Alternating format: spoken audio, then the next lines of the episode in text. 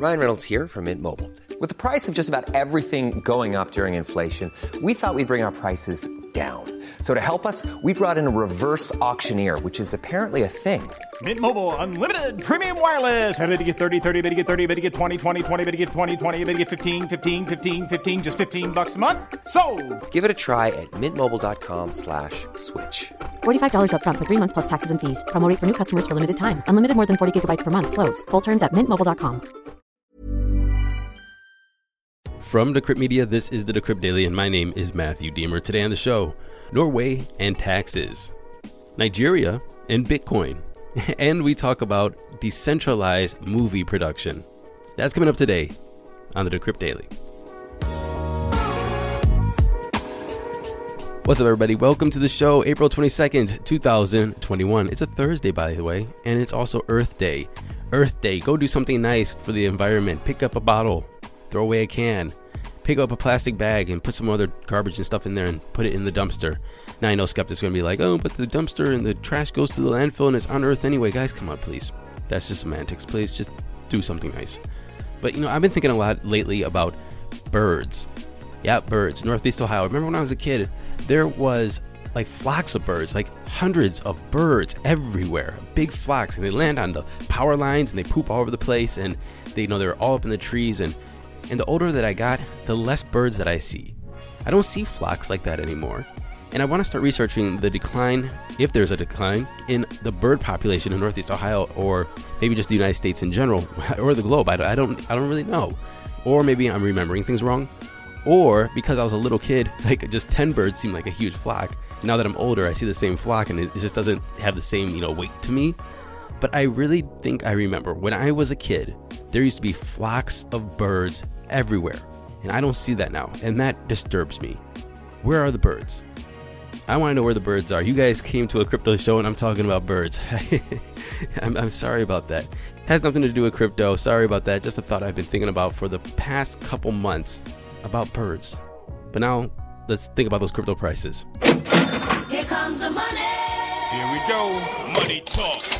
And I'm recording this at 11:15 Eastern Standard Time. Bitcoin is sitting at $54,655, down 1.5% in 24 hours, and in 7 days down 13.1%. I don't know what's going on in Bitcoin. I mean, look, I'm not worried that it's like the end of the bull market and it's going into a bear market or a crypto winter or anything, but because you see that Ethereum looks like it's breaking all-time highs. Let me go check that out really quick. It looks like it's breaking all-time highs, and that's interesting that Ethereum's up, other cryptocurrencies are soaring, and Bitcoin's kind of sliding down. Basically, it looks like Bitcoin is taking a little bit of money and putting it into alts right now, and uh, just kind of like rebalancing the market a little bit.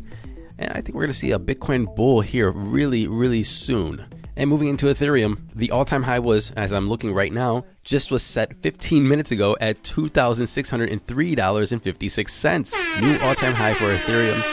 The price right now is $2,594.81, up 9% and 5% in seven days. Binance Coin is in the number three spot at $554.28, down 1.3% in 24 or up 4.2% in seven days. XRP is in the number four spot at $1.32, down 3.3%, while Tether's at number five and Cardano's at number six at $1.23, down a percent and down 17% in seven days. Dogecoin number seven, 28.9 cents, 8 Polkadot, 9 Uniswap, and 10 Litecoin. Total market cap for all of cryptocurrency, we're at $2.06 trillion and a BTC dominance of 49.6%. And in our main conversation today, I talked to Emmy Award nominated producer David Cormican, and he's going to talk about, well, you funding a movie. You deciding on the production, you making decisions for the movie. This is all via blockchain and decentralized decision making, and deciding what movies are made and which movies are not taking a little power back to the people, the consumers, the people who want to see these movies. See movies that are made that just are outside the Hollywood mainstream. That makes me happy because I love movies and I need more original movies coming out. Anyway, here's David and myself talking about making movies. Thanks for having me. One of the most interesting is that even a correct way to use English? Uh, most interesting. Anyway, one, one of the most interesting things now. I Oh, thank you. one of the most, most, damn it, David.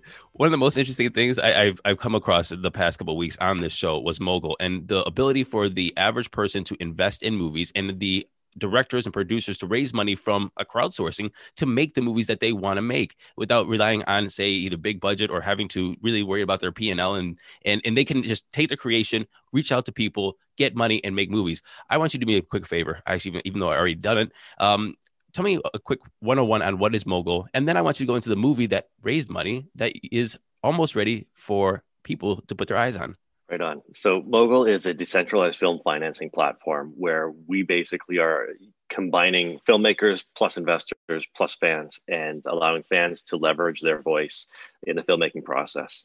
So they can actually start to see films that they want to be seen uh, and get made and you know and have their part in that process. And what's your part of this process uh, I'm an advisor, but I mean, I come to this industry as a filmmaker uh, myself. I'm a screenwriter and a producer, and uh, I've been with Mogul for the last uh, couple of years, sort of, you know, being putting in my my voice and my two cents, and and bringing projects to the platform and filmmakers in, and uh, you know, sort of doing a lot of the stress testing uh, in terms of, you know, what makes sense um, what would you call it? You know, sort of refining the model, so to speak, so that it's something that we think is viable long term and can also, you know, sort of be a part of that continuous model that we are envisioning. Excellent. You know, Mogul has been on the show before, and we've talked about the process, but you just said refining the process. What does refining the process mean, and what process is that? Well, what's been super exciting about this for me and, and sort of getting to know everyone on the tech side is that it's very it's a very iterative process right? And so everyone is very much um, you know there is no failure there's only feedback and it's all about you know engagement with your audience which is something that's pretty different and mostly foreign to uh, the filmmaking and the, and the you know the film industry itself in the sense that we like to hold things really close to our chest we like to be very secretive about the projects and only when we're ready to launch do we start to talk about it and get it out there and engage with fans and the idea here is that that's almost a little too late, especially in this day and age where there's so much noise and so many eyeballs that are being competed for. And so the idea here is that we're going to start earlier, bring people into that process, have them let their voice be heard, and you know, like let's use their opinion and let's empower them in this process so that when it comes time to launch, we've already got this well-established audience, and they're already our biggest cheerleaders and supporters out there. Excellent, man. Look, I, and I want everybody just to frame this really quick. Uh, you know a little bit about the process. You're an Emmy-nominated producer, and this is something that you're going. Like I said, you're you're you're you're an old hat at. Tell, tell me about the difference that you feel as a producer between the collaboration between the collaborative process that you said, and then making a traditional film. Well, I, I, maybe I'll talk about what I'm sort of most excited about in this is that we Love have it. a chance to do. Uh, like I feel like historically we sort of get handcuffed a little bit as filmmakers with our projects in that we're not allowed to talk about it or brag about it or engage with the audience until like i said earlier like i feel it's almost a little too late because the distributor or the broadcasters they want to sort of keep their hands around the marketing and the messaging. And what we're allowed to do here now is to engage people right from day one. We have we, you know say we run into a problem and we want to we've got you know three different solutions that are in front of us and we like them all but we don't know what to do we can throw that to the audience. And i think traditionally people would be so nervous about that because it looks like oh my god they don't know what they're doing or um, you know who's steering this ship? But it, the reality is like well no no there's still a steady hand at the wheel here we just got a, a, you know a myriad of options that we want your input on because ultimately it's you who's going to watch it at the end of the day right? And so we want to make sure that you love what you're watching and you feel a bit of uh, you know a piece of ownership over that. And that's what can really sort of happen here as well that i think is even you know this is where filmmaking becomes even more exciting is that we're not just bringing you in for your opinions but we're also bringing in unique rewards and experiences. So um, if you're maybe familiar with the platform a little bit we did launch our stars uh, access pass uh, you know recently. And what that allows fans to do is to leverage the stars tokens to redeem for unique prizes rewards experiences. Um, and that's where i think this really sort of elevates us from other offerings that are out there in that we can you know really sort of curate uh, a really bespoke experience for our fan base on each film. Just because I think that this is super interesting, I got to ask one more question about the traditional space or the traditional movie space. Where's the control at? Where's where's the shackles at? You said that you know the there's the um, marketing company or the you know distribution company that are saying we got to hold off on blah blah blah whatever you want to go out there and say as a producer or as a director or as somebody that's really you know excited about the film. Where are those shackles at? Because I don't think that we understand from a I don't know just a person who watches movies point of view. Uh, I mean, it really depends on on the model for each film, right? Uh, sometimes it's the producer who holds all the control. Sometimes it's the studio. Other times it might be one of the, the key financiers. Um, it could be the sales company. You know, it's it's it could be a wide variety of people uh, on that front. Um, you know, so it just it really depends on a on a per project basis. To be honest. Okay, so it's, it's the contract. It's like Yeah, yeah. or, or who puts up or who puts up the most money? Is that how it usually goes? Yeah, it's usually we say he who has the peso has the say so. Okay, gotcha, gotcha. Tell me about Bonded. Uh, so Bonded is a social impact drama. It stars Jason Patric, Alfredo Castro, uh, Paulina Gait- uh, Gaitan, Francisco Denis, Sam Levine, uh, uh, and also Ari Lopez. It's a um, it's sort of set in the world of this. We follow this child who has these dreams and aspirations of being a big soccer star down in the future. You know, uh, for those of you in Europe, a football star, and unfortunately, he sort of gets duped into this world where he gets trafficked and uh, he gets sort of sold into slavery and into a sweatshop in, in LA, of all places, right? So it's happening in, in our backyards, in, in our neighborhoods, in our communities.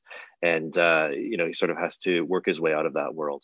Is this based on a true story or? It's inspired by a true story. Yeah, absolutely. Hey, yeah. yowzers. This is Okay. happening more more often than, than we want to sort of think or care about. in- interesting, interesting. Um, tell me about the funding model for this. How did this get created?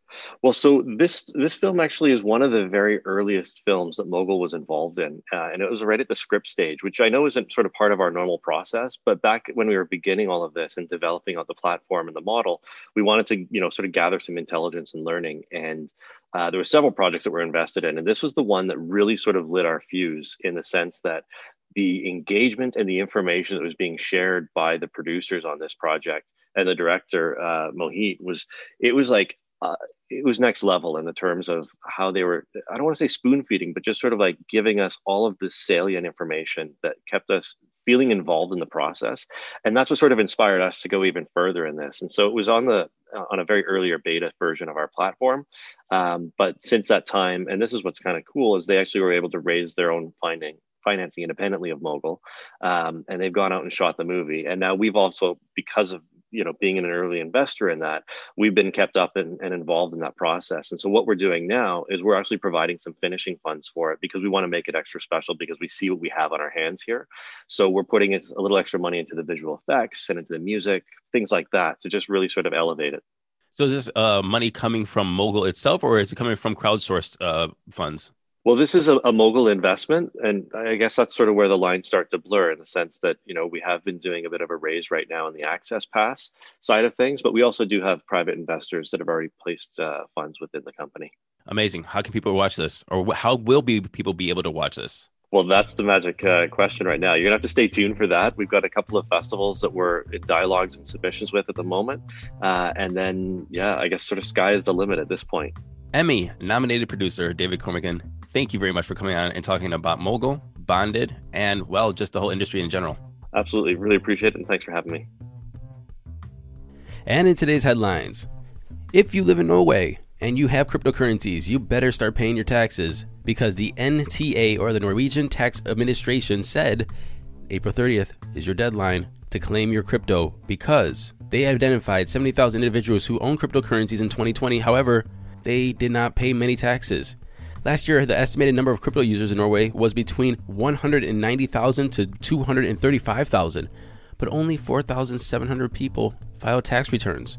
Guys, you only have 22% tax rate for your crypto earnings. You might want to do that, you might want to file them, or Norway says that they're going to give you a hefty fine for not doing so. Eh, this isn't financial advice or crypto advice or tax advice. Just saying that they're giving a warning, and if you're Norwegian and you're not paying your taxes, they might be looking closely at you.